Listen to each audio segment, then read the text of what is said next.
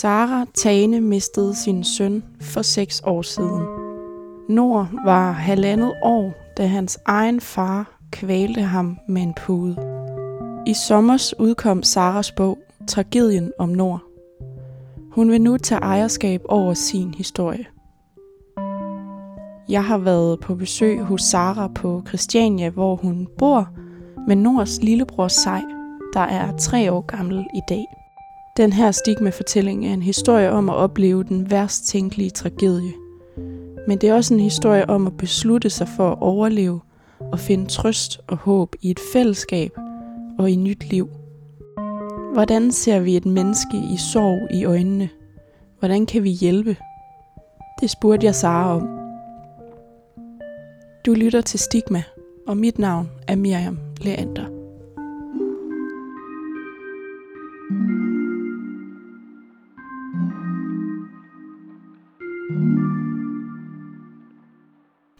Sara Tane, tusind tak, fordi du måtte komme på besøg her hjemme hos dig på Christiania. Selv tak. I din lejlighed.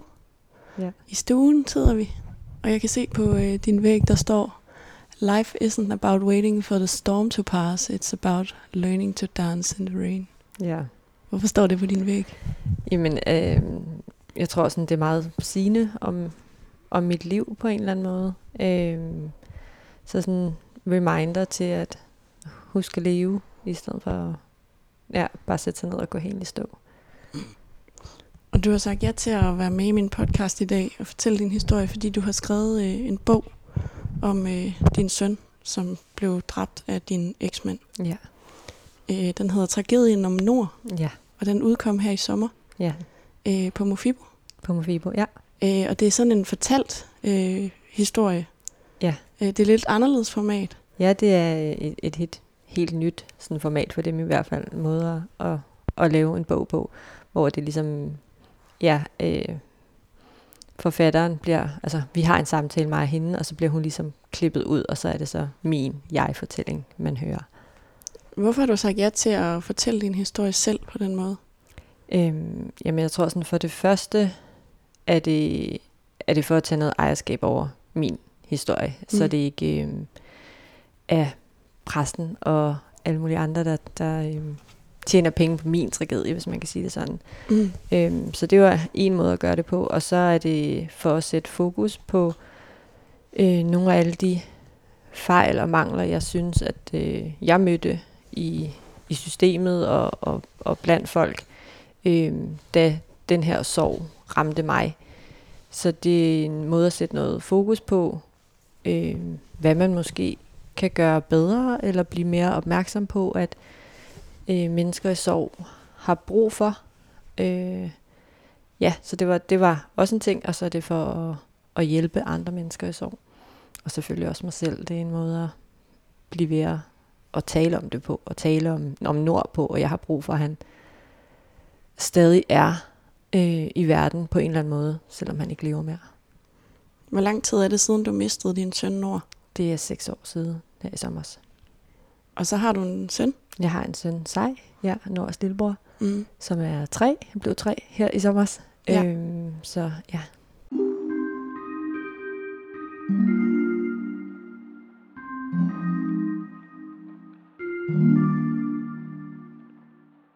Hvordan blev han taget fra dig? Øhm, når han skulle på overnatning hos sin far. Og øhm, vores forhold har altid været sådan meget turbulent, og vi var gået fra hinanden, da Nord var 8 måneder. Øhm, og på det her tidspunkt, der er han halvandet år. Og øh, vi er egentlig et sted, synes jeg, i vores forhold, hvor at det er meget godt. Øh, og vi havde snakket lidt om at måske finde tilbage igen. Øh, jeg drømte rigtig meget om den her kernefamilie, og han vil gerne tilbage. Øh, Øh, men fordi vores forhold har været så ustabilt, og han har budt mig af så mange ting, så havde jeg brug for, at han over en lang periode viste mig, at det virkelig var det her, han ville. At han ville være familie, øh, og ikke ja, skulle rende i byen hele tiden, og alle de her ting. Så jeg havde ligesom nogle krav til, hvis vi skulle finde sammen. Øh, som skulle, han skulle vise mig over en længere periode. Og øh, det synes han, han havde gjort øh, i en to-tre måneder, og det synes jeg ikke var længe nok, og så, øh,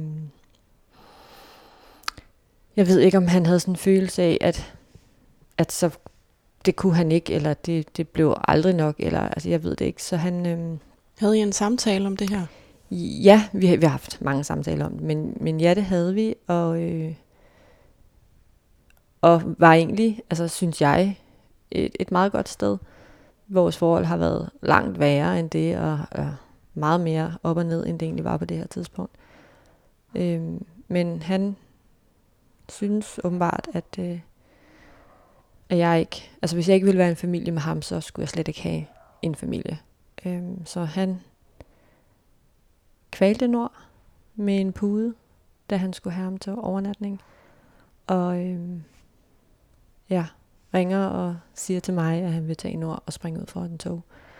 Men der har Nord, altså da han siger det til mig, der har Nord ligget død i en tre timer eller sådan noget. To eller tre timer. Og så tager han sit eget liv bagefter? Så tager han sit eget liv ved at ja, stille sig ud foran et tog. Mm. Ja. Så da du får at vide, at han vil tage over og springe ud foran et tog, øh, hvad sker der så derefter? Jamen det hele starter egentlig med, at han tidligere på dagen sender mig en uh, sms om, at det er sidste gang, jeg har valgt mig selv frem på Nord. Og den er underlig, men det var ikke sådan unormalt, at han prøvede... At, sådan lidt troende. Ja, altså troende. Han, han har aldrig været troende før, men han har tit været... Altså jeg har tit fået sådan nogle lidt ondskabsfulde beskeder, hvis, hvis jeg var børnefri, og han vidste, at jeg skulle ud, eller sådan noget, så han lige ødelagde min aften, men han havde aldrig været truende i sin besked før, så den var anderledes, men det var ikke unormalt, at han lige gav mig en sviner eller et eller andet, mm. øhm, hvis han vidste, at jeg skulle et eller andet. Så allerede der, der havde jeg en underlig fornemmelse i kroppen, øh, og tager os hjem øh, og snakker med min lillebror om den her besked, og jeg synes, den er mærkelig.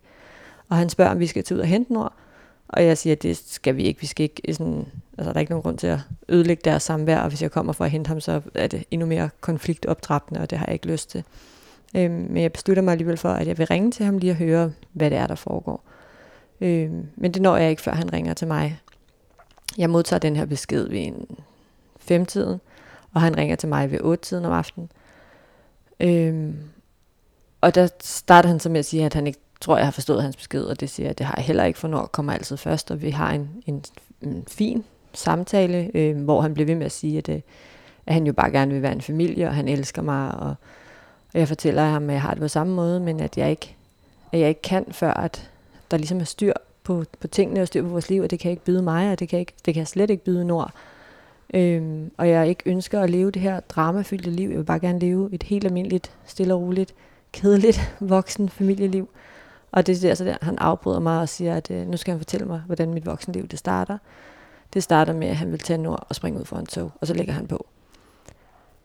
Og allerede der er der et eller andet inde i mig, der bare går i stykker, og jeg ved, at der er noget altså helt galt, netop fordi han aldrig har troet mig med at tage nord før. Øhm, så jeg gør rigtig meget i panik og ringer til hans mor, og jeg snakker med min lillebror, og vi bliver enige om at køre ud øhm, til det rækkehus, han bor i. Og det er så derude, at jeg finder Nord Øhm,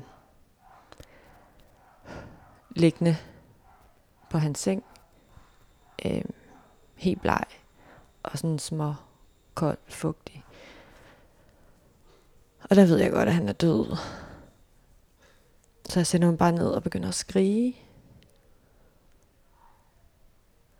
indtil jeg ligesom får sådan en følelse af, at jeg er nødt til at gøre noget. Og så forsøger jeg at genopleve ham, øhm, og der bliver ringet efter en ambulance.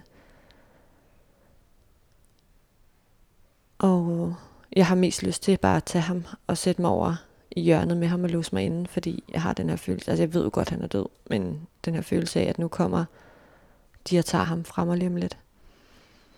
Øhm, men jeg tør heller ikke lade være at prøve at, at forsøge at genopleve ham. Så mig og min lillebror sådan skiftevis forsøger at yde førstehjælp, indtil redderne kommer. Og jeg bliver hævet udenfor, sat udenfor. Og det føles som om, jeg sidder der ja, for evigt. Øhm, indtil jeg sådan kan se ud af øjenkrogen, at en af redderne kommer ud og snakker med en politimand. Og øhm, han kommer over til mig. Og jeg tager bare sådan hænderne op for ørerne og siger, at vi kører det. Han fjerner mine hænder og siger, Sarah, jeg er ked af det, men din søn er død. Og så er det som om, alt ind i mig bare slukker. Jeg føler, at, at lige der, der, der dør jeg også, eller i hvert fald noget af mig dør. Det er ligesom hele systemet lukker bare ned. Mm. Øhm, ja, og så derfra er det sådan skiftevis at føle alting og føle ingenting. Kan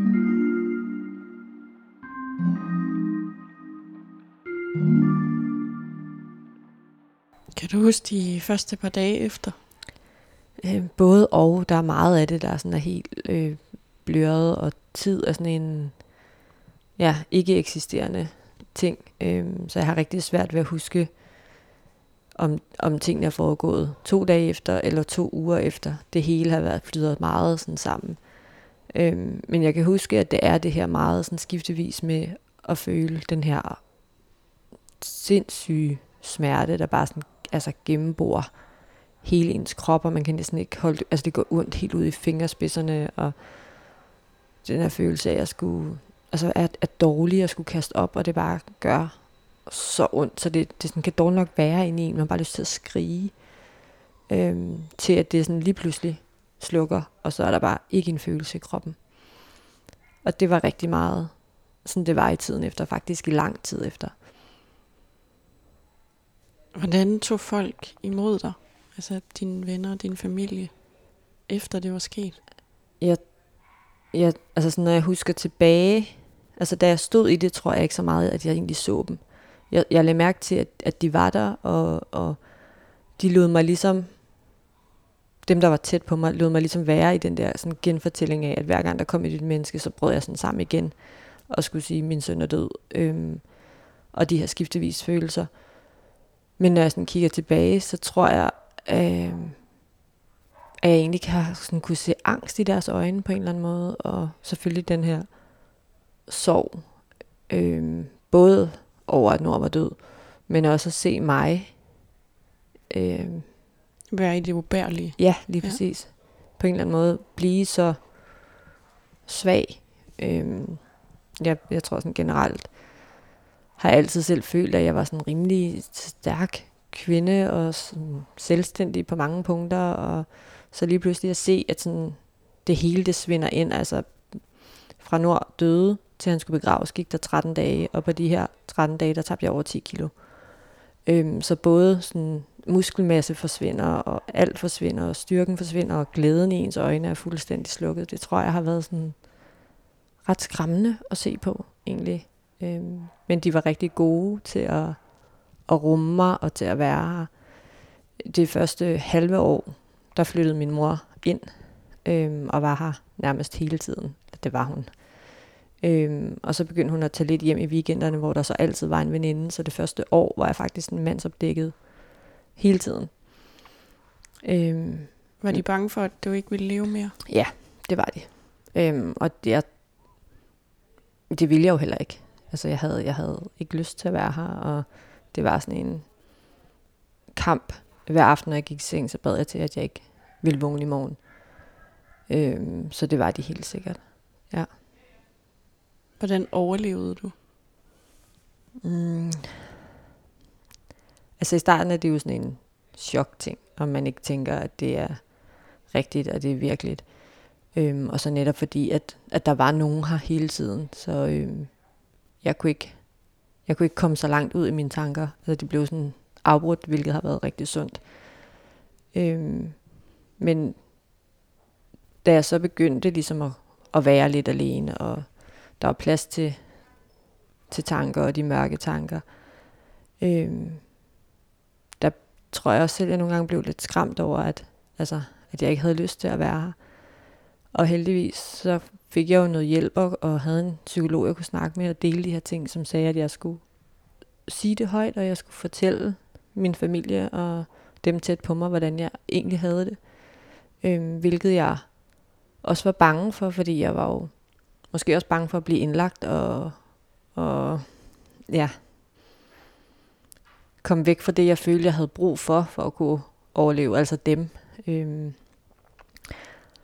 men jeg kan huske, at jeg på et tidspunkt sagde til min lillebror, fordi at, at jeg ikke Altså jeg, jeg kunne ikke mere, og jeg var så fyldt op af smerte, at sige, at det ikke er det ikke okay, hvis jeg tager herfra. Altså jeg kan ikke mere. Hvor han kigger på mig og siger, synes jeg kan godt forstå dig, men jeg tilgiver dig aldrig, hvis du gør det. Og det var meget sådan en, det var et slag, fordi han var meget sådan, så, altså, så er du jo ikke bedre end den mand, der slår Nord ihjel. Så gør du det samme mod vores forældre, så slår du deres barn ihjel. Og det ramte mig rigtig hårdt. Og så havde jeg sådan, okay, jeg, altså det her det er min sorg, det, det er min smerte at bære, og, og jeg er nødt til at stoppe ringene i vandet. Altså hvis jeg tager livet af mig selv, hvad så med mine forældre? Hvor, hvor stopper det? Øhm, så det, ja, det var der, jeg ligesom sådan indså, at det er, det er min kamp. Og de hjælper mig og støtter mig så godt de kan, men, men det er min kamp.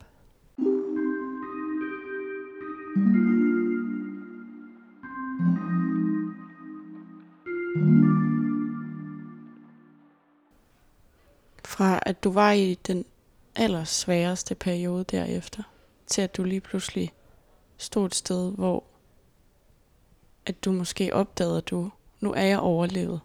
Nu har jeg lyst til et eller andet. Nu har jeg fået lyst tilbage til at skal have et nyt barn, eller skal der, altså, den der sådan point of no return til at vende tilbage til livet.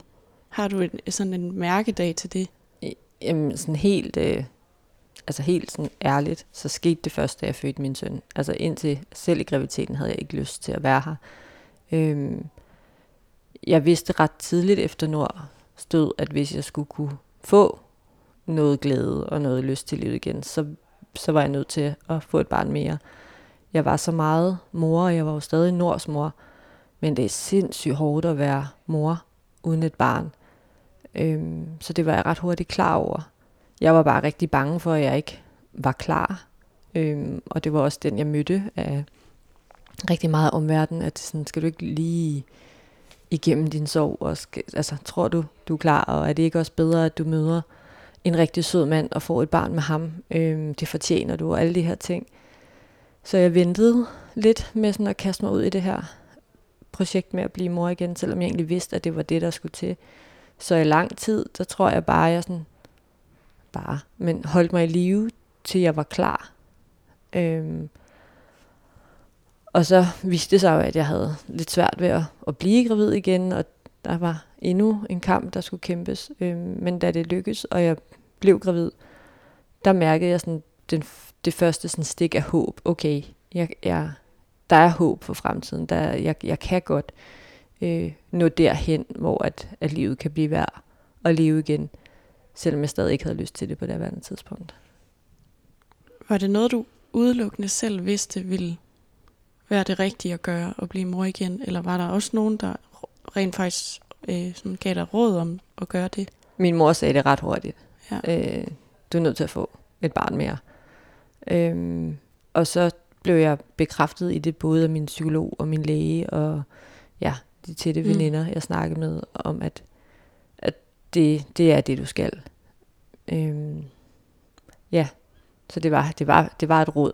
Det var mere det der om, om jeg var klar, om min krop var klar, og kan mm. jeg bære det, og hvad hvis det går galt, og hvad hvis det går galt i graviditeten, kan jeg holde til det, og sådan mm. alle de her angst spørgsmål på en eller anden måde, der, øh, der også var sådan en indre kamp. Og Sej, han er donorbarn? Sej er donorbarn, ja. Øhm, jeg turde ikke at, at kaste mig ud i et forhold igen.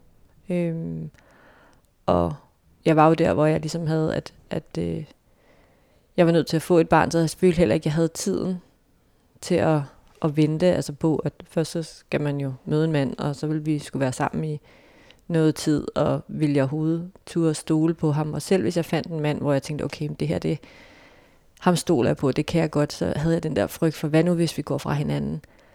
Øhm, og selvom han måske var jordens bedste far, så følte jeg et eller andet sted, at jeg ville ikke kunne være færre og rationel i mine følelser og mine tanker. Øhm, jeg ville jo være ved at dø af skræk, hver gang han skulle have ham øh, alene. Så jeg havde sådan en øh, følelse af, at jeg bliver en bedre og roligere mor, hvis jeg valgte at få et donorbarn. Så det var sådan min, min overvejelse omkring det.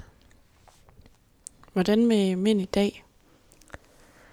Øh, altså, det er stadig rigtig svært. Øh, jeg har helt sikkert stadig kæmpe altså tillidsbrud, og, og, og jeg, jeg er ikke rigtig stoler på, at, at de sådan inderst inde vil mig det godt. Øhm, jeg har jo heldigvis gode mænd omkring mig. Øh, min lillebror er verdens bedste far og en god kæreste, og min far er en god far, og der er mange omkring mig. Jeg har også gode kammerater, der er de bedste mænd, så jeg ved jo, de findes, og kan jo se, de findes. Men jeg tror, jeg har fået ja, så stort et ar og, og kæmpe svigt, at, det, at jeg er der ikke helt, og jeg tror, at det vil kræve en meget, meget tålmodig mand, øh, ligesom at overvinde den her, fordi jeg tror, at jeg vil have svært ved at være sådan 100% færre. Øh, og det er måske også derfor, jeg ikke kaster mig ud i det, fordi jeg ikke, jeg ikke føler, at det er fair over for dem, at, at de skal have, altså de skal straffes for noget, de ikke har gjort. Det er jo ikke, det er jo ikke, det er jo ikke deres skyld, at jeg har det her tillidsissue. Øhm, så jeg, jeg er ikke helt klar. Jeg, jeg håber på, at jeg bliver det en dag, og jeg drømmer jo om at, at blive en form for kernefamilie på et eller andet tidspunkt. Øhm, men jeg vil gerne være der, hvor at jeg ikke føler, at min sådan fortid virkelig skal gå, gå ud over dem, inden jeg kaster mig ud i det.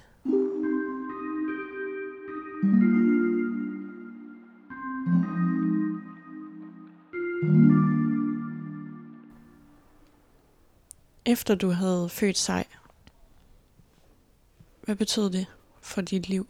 Det var øh, et, et kæmpe vendepunkt. Da jeg fik ham op i armene første gang, der var der den her følelse af lykke og en følelse af, at jeg, jeg skal være i den her verden, og jeg skal blive gammel øh, for ham. Øh, og fik ligesom livsløst tilbage, som jeg ikke havde følt overhovedet siden.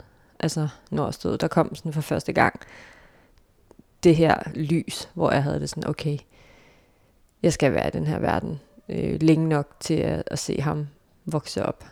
Ja. Hvordan øh, lever du i hvordan lever du stadig med din sorg, men sammen med sig? Altså når er jo stadig øh, en kæmpe del af, af vores hverdag.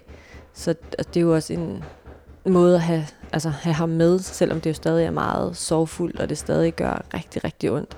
Jeg har jo ondt indeni, altså hver dag.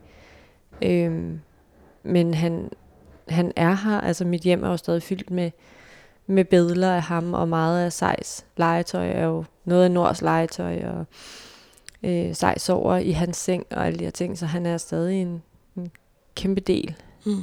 af hverdagen, og derved er, er sorgen det er jo også, jeg, jeg har, jeg har ikke pakket det væk, og jeg har egentlig heller ikke lyst til at pakke det væk. Jeg tror, at så, selvfølgelig vil jeg gerne have nogle gange, at det kunne fylde lidt mindre, men det er jo heller ikke hver dag, det fylder så meget. Jeg føler lidt, at hvis jeg prøver at pakke det væk og gemme det væk, så når at ballonen ligesom eksploderer, så er det alt for voldsomt frem for, at hvis jeg ligesom lader det være der, så kan man lukke en lille smule luft ud af gangen, og så kan jeg bedre holde til det. Mm. Øhm, ja.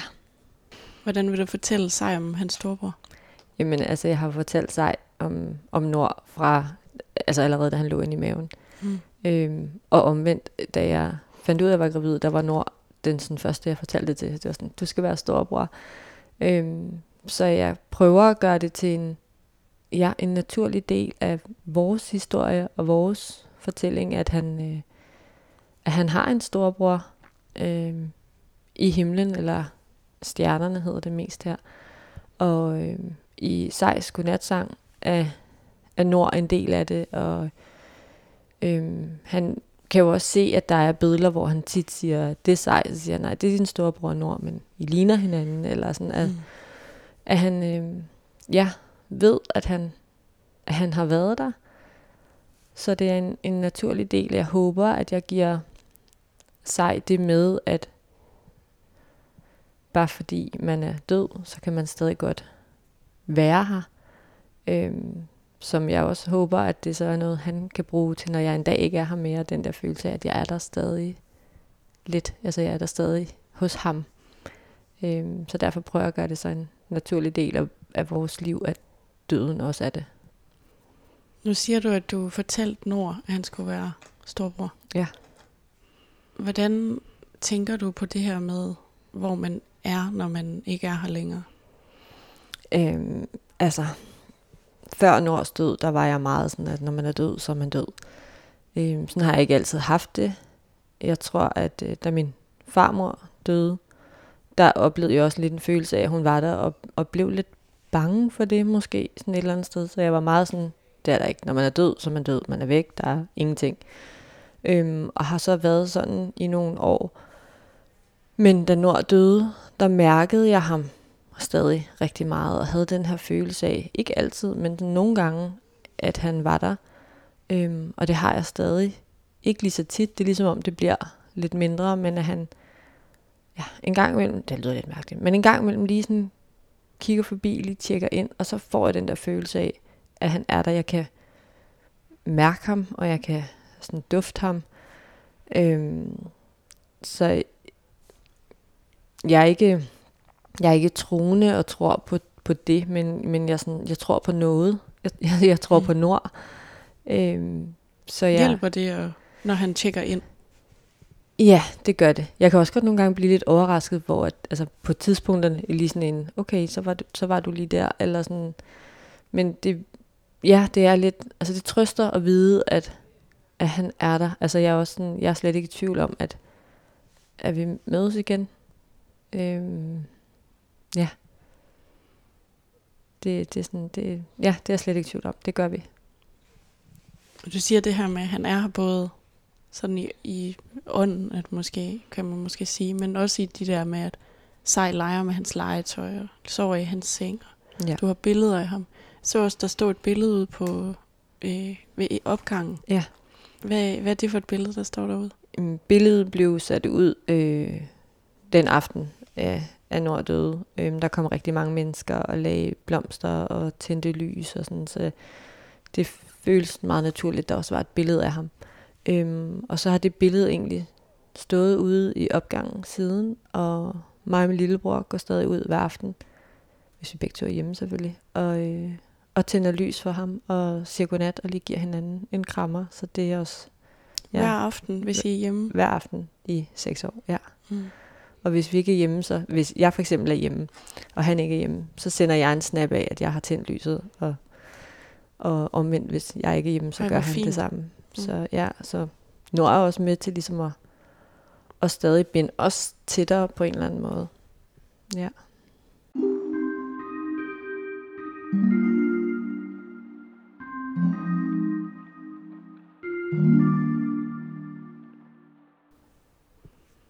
Du siger, at der var mange, der lagde blomster og tændte lys og sådan. Hvad var det for nogle mennesker, der havde tænkt på dig i det øjeblik? Øhm, det var primært folk fra Christiania.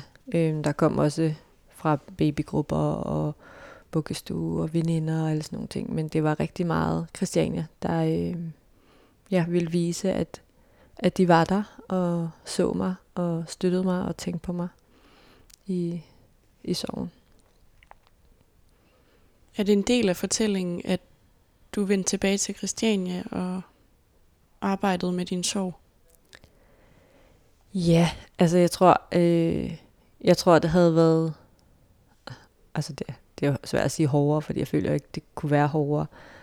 Jeg tror, det havde været mere ensomt, hvis jeg havde boet et andet sted end på Christiania. Øh, jeg føler, at, at her, der blev jeg ligesom taget imod, og jeg, og, altså de viste mig, at, at ja, det gør ondt, men vi kan godt rumme dig. Øhm, jeg følte ikke, at jeg behøvede at pakke mig væk, eller min sorg væk der var plads til, at jeg øh, kunne lufte hund med tårerne, altså trille ned af kinderne, og det, det var okay. Øhm, hvor at jeg har jo prøvet for eksempel at skulle op og handle i brusen, hvor at jeg ikke har kunne styre det, og, og begyndte at græde, og så kigger folk mærkeligt, men der er ikke nogen, der sådan spørger, eller lige siger, at du er okay, eller sådan, det, det oplevede jeg ikke rigtig sådan på den anden side det oplevede jeg mere her, at det var sådan en, hvis du har brug for at snakke, så er vi her, hvis du bare har brug for at, at gå, øh, så gør du det. Og folk var ja, var søde til at se mig og se mig i øjnene, øh, hvor at jeg følte rigtig meget, at der var mange andre, de sådan, ja, prøvede at kigge den anden vej. Øh, jeg kan huske, jeg mødte en, jeg kendte, eller jeg så, hedder nok mere, en jeg kendte, øhm, på gaden, og jeg kunne sådan se panikken i hans øjne, og ligesom om han ledte efter en sidevej eller noget, og, og kunne dreje nedad. Og øh, da vi ligesom sådan passerer hinanden, så kigger han bare sådan op på mig og sådan, hej, siger han så, og går videre. Øhm, så den der følelse af, at, at jeg er, er farlig, mm. eller sådan, det smitter, eller det gør ondt, jeg ved ikke, hvad det er, men, men ikke havde lyst til at blive, ja, konfronteret af, af mig på en eller anden måde. Er vi meget berøringsangste over for at tale om det, der er allersværest? Det synes jeg, vi er. Jeg synes, vi er rigtig dårlige til det i Danmark. Jeg, jeg synes, jeg ser tegn på, at det bliver bedre, og det er rigtig rart.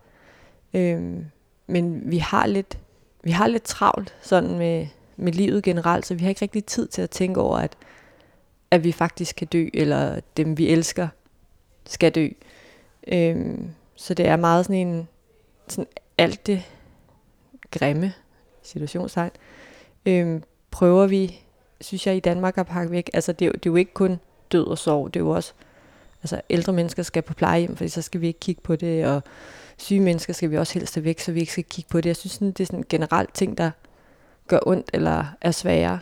Det, det har vi egentlig ikke lyst til sådan at forholde os til, før at vi står midt i det. Og det, det føler jeg er en fejl. Jeg tror, vi ville være meget bedre til at håndtere det, før vi ender med at stå midt i det. Hvis det var mere sådan åbent og ærligt, og ja, man bruger noget tid på at, at snakke om det, og ikke skubbe det væk, og jeg tror, at det vil gøre en kæmpe forskel, også for de mennesker, der står i, at vi ikke er så berøringsangst. Det er også den der, at, at man behøver ikke at pakke den sovende ind i vat. Altså vi skal ikke, vi skal ikke passe så meget på dem på den måde. Det er bedre at, at være åben og rumme dem og gøre noget, end at, end at være sådan, uha, jeg vil helst ikke træde over tæerne, og så bakker man baglæns ud.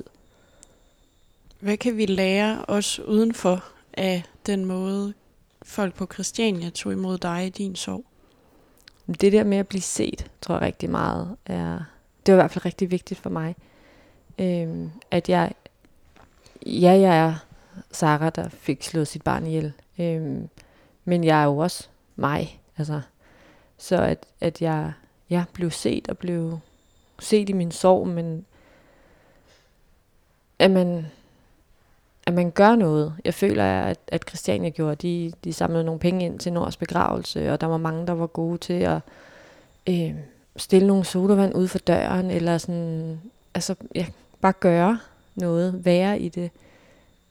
Øhm, jeg har rummet det, hvor det, det føler jeg ikke, man, altså, jeg tror, der er rigtig mange, der for eksempel ikke ved i en opgang, hvis en eller anden har mistet. Øh, fordi det snakker vi ikke om. Men det ville da være rart, hvis man kunne rumme det noget mere, og hvis man nu vidste, at ens overbo øh, havde mistet sin mor eller et eller andet at man så måske lige gik op og bankede på og sige, har du lyst til, at jeg kommer op med noget aftensmad, eller noget af den dur, sådan så at man ikke, jeg føler sig så farlig og så øh, alene. Må man gerne blande sig i andres liv? Ja, det synes jeg. Altså, det er nemmere, har jeg i hvert fald erfaret. Det er nemmere for mig at sige nej tak, end det er at sige, øh, du må gerne gøre det her for mig. Så det er meget nemmere, hvis at folk de spørger ind og tilbyder, og så kan man enten sige nej eller tage imod. Det er langt sværere, især når man står i kæmpe sorg, og, og sige, hvad man har brug for, for man ved det ikke. Så også den der sådan, du må sige til, hvis der er noget, jeg kan gøre. Øhm, det er jo en sød tanke og, og oprigtig tanke for rigtig mange mennesker. Men man ved jo ikke selv, hvad man har brug for, og hvad du kan gøre. Så bare gør noget, så er det nemmere at sige, nej tak, det er lidt for meget, eller jeg har ikke lyst til at snakke om det lige nu, end at sige, jeg vil rigtig gerne snakke om min døde søn. Det er meget nemmere at sige, jeg har ikke lyst til at tale om det lige nu. Så hvis du skulle give et godt råd til en, der enten har en i opgangen, som de ved har mistet, eller øhm, har en tæt på, der har mistet, eller er i sorg på den ene eller den anden måde, hvad vil det gode råd så være? Jamen, Øh, op, opsøg personen, lad være at være så bange. Altså man kan jo godt starte med, for eksempel hvis man ved det er overboen, så lige skrive en, et, et lille kort, øh, jeg har hørt, hvad der er sket, det er jeg ked af, øh, det gør mig ondt, et eller andet. Øh, og så kan man eventuelt skrive, jeg, jeg kigger lige op på et tidspunkt. Så er man jo også som den sovende forberedt, og så kan man altid sige, det behøver du ikke, nej tak. Øh, men bare gør noget. Det er næsten lidt lige meget hvad. Altså det, det værste, det er dem, der ikke siger noget, eller ikke gør noget. Så gør noget, så det er nemmere for den sovende at sige, det er lige lidt for meget, eller nej tak. Og det skal man ikke tage som noget, det er bare, man bliver glad for, at der er nogen, der gør noget, helt klart.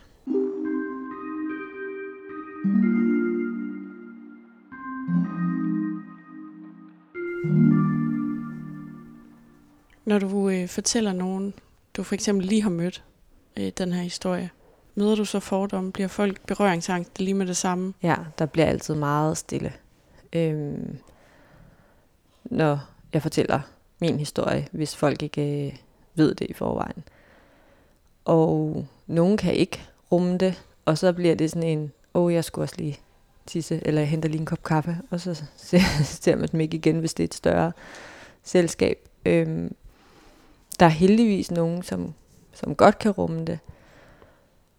Øh, men det er, altså, det er stadig, det er jo også en barsk historie, så jeg kan godt for, forstå, at folk får den her følelse. Men det, det ville være rart med bare at blive mødt med en, wow, det gør mig ondt, og så øh, kan man jo snakke videre om det, hvis det føles rigtigt, både for mig og for dem. Men ja, der er rigtig mange, der ligesom sådan bliver lammet, eller den der trækker sig ind i sig selv, fordi puha, det, det er for meget. Når du har skrevet den her bog, som er blevet udgivet på Mofibo, ja. øh, som, hvor du fortæller din historie, og du for eksempel også siger ja til at medvirke i dag i den her podcast, hvad er det så, du håber på, at det kan gøre for andre at høre din historie? Mm, jeg håber jo rigtig meget på, at det kan rykke på nogle af de her berøringsangst, øh, følelser og tanker, vi har omkring sorg og død. Øh, jeg håber rigtig meget, at jeg kan være med til at bryde sådan tabuet omkring øh, død og snakke om død. Øh, vi, vi dør ikke af at snakke om døden. Tværtimod, så føler jeg, at man måske kommer til at leve lidt mere, eller i hvert fald sætte pris på de små ting.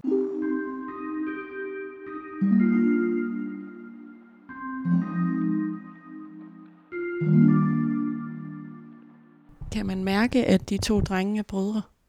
Det kan man helt sikkert godt. Øhm, altså, både i deres udseende, men også i deres væremåde og deres sind, og det er sådan, på en eller anden måde, at de, ja, helt deres egen, og, og ligner overhovedet ikke hinanden. Øhm, når han havde meget sådan mørke øjne, tæt på, på sådan brune, øhm, og sej så meget sådan lyseblå. Øhm, men de har på en måde, altså det er sådan det samme sind, selvom de også er, er hver deres. Er du den samme mor, som du var før? Nej, det er jeg ikke. Øhm, jeg tror, jeg er sådan... Jeg tror, det er sådan lidt omvendte rækkefølge på en eller anden måde. Altså sådan, at hvad man er normal. Med, med Nord var jeg meget rolig af en førstegangsmor at være. Jeg var ikke så bekymret og ikke så ikke sådan en, der skulle google alting, eller var sådan, jeg er nervøs på samme måde. Øhm, med sej er jeg lidt mere som måske mange førstegangsmødre er, at man bliver lidt forskrækket, man er lidt nervøs over, bare han fejler det mindste, eller sådan noget, så er jeg lidt panik og øh, ringer til læge og alle sådan nogle ting. Det, det gjorde jeg ikke på samme måde med Nord. Jeg er også meget mere øh, beskyttende over for sig. Er lidt mere, uh, det er lige lidt højt, du kravler op nu, og pas lige på det der, og lidt mere sådan pyldermor, end jeg var med Nord. Øhm, jeg prøver rigtig meget at, at arbejde med det, fordi det er jo min, det er jo min angst og min bekymring, og det skal jo ikke, det skal jo ikke gå ud over sig. Øhm, men alligevel er det nogle gange lidt svært for mig, bare sådan at lade ham udfolde sig selv øh, 100 procent. Hvor det var jeg altså lidt, lidt bedre til. Men når jeg var ikke, jeg var ikke så bekymret for, at der skulle ske ham noget, som jeg er med sig. Med sig, der ligger den der angst hele tiden for, at, at der sker ham noget. Øhm, når han er syg og har feber, så øh, sover jeg ikke. Og, altså, der er den der, jeg er angst for, at han skal dø. Bange Og det- for at miste ham. Jeg er bange for at miste ham. Ja. ja. jeg er rigtig bange for at miste ham. Og den havde jeg jo slet ikke med Nord på samme måde. Det, det er den der sådan... Selvfølgelig var jeg jo også bange for, at der skulle ske noget, noget men det var jo ikke sådan en, en realistisk ting op i min hjerne, at han kunne dø. Selvfølgelig ved man godt, at det kan han, men alligevel tænker man, det, det kan han jo ikke, og det gør han ikke. Hvor at med sig, der er det sådan, børn kan godt dø, og det gør de angst, der sidder i mig.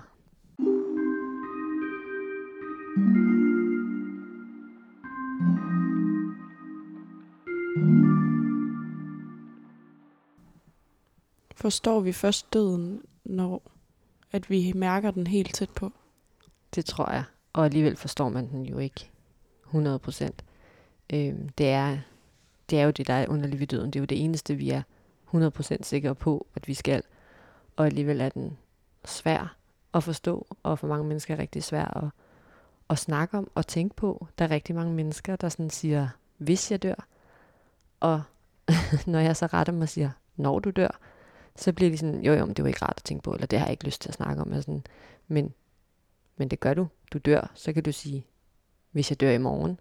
Og så er der mange mennesker, der synes, at, at det er lidt hårdt, eller jeg er lidt hård, men, men vi skal jo dø. Og, og hvis du elsker mennesker, så kommer du til at opleve og miste. Desværre, men det er en del af livet, og jeg tror på, at mm, hvis vi bliver bedre til at snakke om det og acceptere det, selvom man, man ikke har lyst, så tror jeg også, at vi bliver bedre til at leve ja, og sætte pris på de mennesker. Altså, det var sådan, et, der er jeg jo også blevet en anden Sara, end den jeg var. Jeg sætter meget mere pris på de mennesker, jeg har omkring mig, som jeg virkelig elsker, og som virkelig elsker mig. Og jeg gider ikke at bruge så meget tid på, i mine øjne, ligegyldige mennesker. Ikke at der er nogle mennesker, der er ligegyldige, men for mennesker, der ikke øh, vil mig 100% eller vil mig det godt, så har jeg ikke brug for dem i mit liv. Jeg vil gerne koncentrere mig om det, der giver mening, og de mennesker, jeg holder af, og som holder af mig.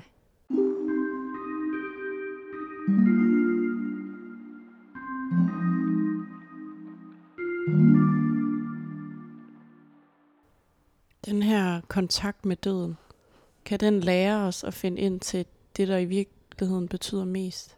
Ja, 100%. Jeg tror også, det er derfor, at der er mange mennesker, hvis de selv har været tæt på at dø, så lige pludselig så ændrer man fuldstændig øh, livsstil eller måde at være på, fordi at, at det, der var før, øh, giver måske ikke så meget mening længere. Man har brug for noget andet, brug for, øh, ja, det der betyder noget, det der, der, ja, man skal bruge sin tid på. Altså livet er kort, øh, så det gælder om at få det bedste ud af det, og det meste ud af det, at det, der gør en glad, og det, der øh, ja, er vigtigt, det, der, det du gerne vil tænke tilbage på, når du forhåbentlig ligger gammel i en seng og skal herfra.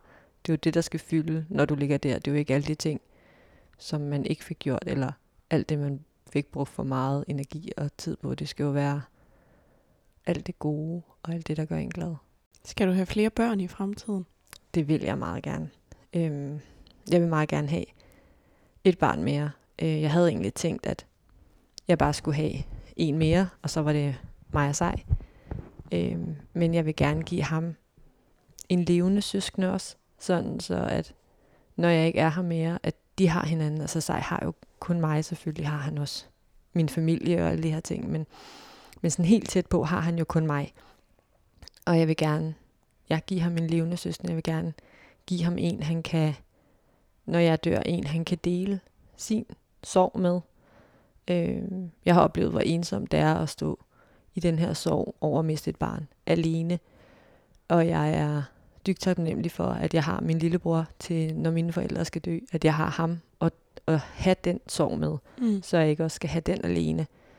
Og det vil jeg også gerne give videre til sig. Og så lidt koldt, hvis man kan sige det sådan, så har jeg også brug for, at jeg har to, hvis der skal ske den ene noget. Tror du, det er det, man har tænkt i gamle dage, når man mistede børn? Det tror jeg. Jeg tror, der er en grund til, at man fik... Altså, der er mange grunde selvfølgelig til, at man fik flere børn, men en af dem er det helt sikkert, at der døde mange børn, som man havde brug for at have mange. Øhm, jeg, jeg tror, det er sådan meget naturlig øh, morfølelse, faktisk. For ren overlevelse, hvis vi skal være sådan helt øh, i naturen, ja. Tror du, der er sådan noget morbiologi i, at noget af det første, du tænkte, var, at jeg skal, jeg skal have et nyt barn? Jeg tror, at alt i min krop og i min hjerne har vidst, at, at det var det, jeg var nødt til, hvis øh, jeg selv skulle, skulle leve. Mm. Øhm, de første tre år, der var det ren overlevelse. Og det er den her følelse af, at jeg kunne ikke blive ved at overleve for dem omkring mig skyld. Jeg var nødt til ligesom at finde noget til mig selv også. Og det, alt i mig var, at, at det var at få et barn mere. At jeg, jeg stadig skulle være mor. Ændrer ens identitet så, når man bliver mor? Det gør den. Altså, det, det er det vildeste, når man bliver mor. Den der følelse af, man, man får det her lille barn, og det er jo ja, det vildeste, og kigger på dem, og på en eller anden måde føler man, at man har kendt dem altid. Og man får den her følelse af, altså, hvad, hvad lavede jeg før? Hvad, hvad var mit liv før? Og hvad brugte jeg al den her sindssygt meget tid, jeg havde, øhm, så man lige pludselig finder ud af, når man står i det her lille barn, og så er der bare ikke tid til noget andet. Øhm, så alt det her tid, jeg havde før, hvad brugte jeg det på? Og det var jo lidt det samme, der skete, da Nord døde. Da jeg havde Nord, var der ikke særlig meget tid, og da han døde, var der lige pludselig sådan alt tid i verden. Og jeg, Men din identitet havde ændret sig til at være mor. Præcis. Og den der følelse af, at lige pludselig havde jeg ikke noget at bruge det på. Jeg havde ikke, jeg havde ikke noget sted at gøre af tiden, bruge tiden på. Fordi du- man er så meget mor, når man først er blevet det. Vil du sige, at man ikke kan, man kan ikke aldrig komme tilbage, når man er blevet mor? Jeg kan i hvert fald ikke. Øhm, og det tror jeg, der er meget få, der kan. Der er måske nogen, der kan. Og, men så ved jeg heller ikke, om de mennesker måske skulle have været mor til at starte med. Øhm, jeg tror selvfølgelig, at det er en, en, en lidt anden naturlig del af, når ens børn vokser op og flytter hjemmefra og så videre, så kan man måske bedre finde tilbage på en eller anden måde til den, man var og få et andet liv igen. Men altså lige meget, hvor gamle ens børn så vil man, altså er, så vil man jo altid bekymre sig. Man vil jo, altså for det øje, for det sekund, man bliver mor, måske endda for det sekund, man ved, man er gravid, der det, starter bekymringerne jo. Der er det altså bekymring resten af livet, når man får et barn. Så det, det tror jeg aldrig, man kan sådan slippe igen. Øhm, så når man første mor sådan i sit hjerte, så er man det for altid.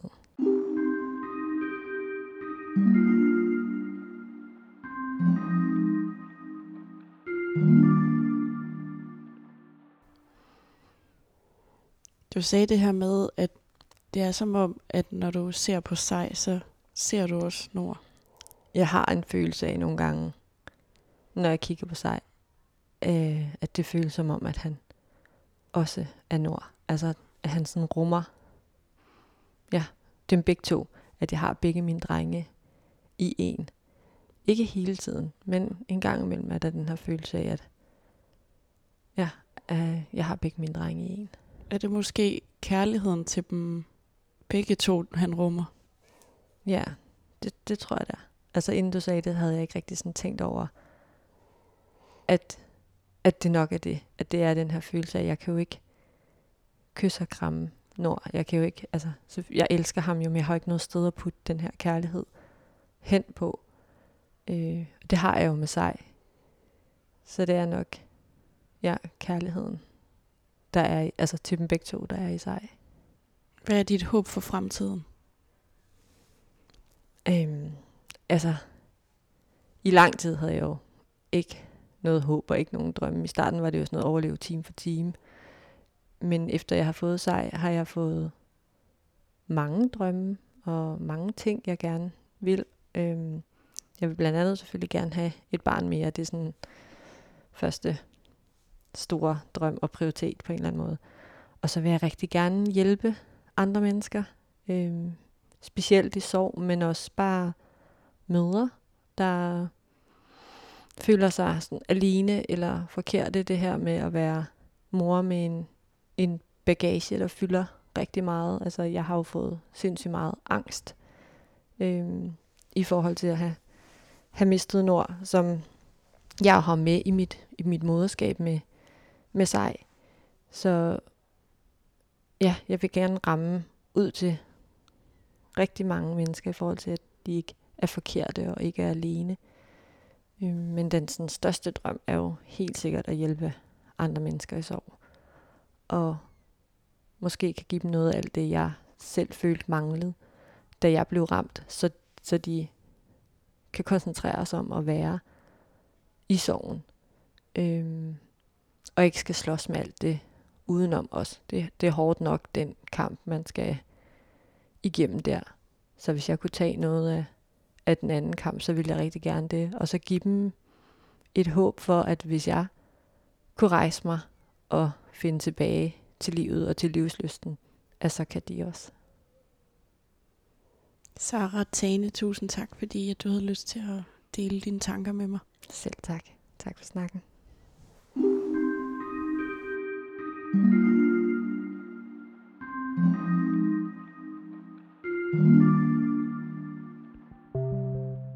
Du har lyttet til Sara Tanes stigma-fortælling.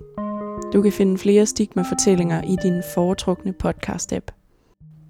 Hvis du går med selvmordstanker, er i en anden alvorlig livskrise, eller hvis du er pårørende til en, der har taget sit liv, så kan du kontakte Livslinjens telefonrådgivning på 70 201 201, og det kan du gøre alle årets dage fra kl. 11 til 5. Du er altid meget velkommen til at skrive til mig med spørgsmål og eller kommentarer til de medvirkende. Du kan skrive til mig enten på Instagram på profilen stigma underscore univers, eller du kan sende mig en mail på mile 247dk Jeg er tilbage med en ny stigma-fortælling fredag i næste uge, ellers så kan du lytte med søndag 15-18, når jeg sender live stigma. Tak fordi du lyttede med, og tak fordi du er med til at bryde barriere mellem mennesker. Mit navn er Miriam Leander.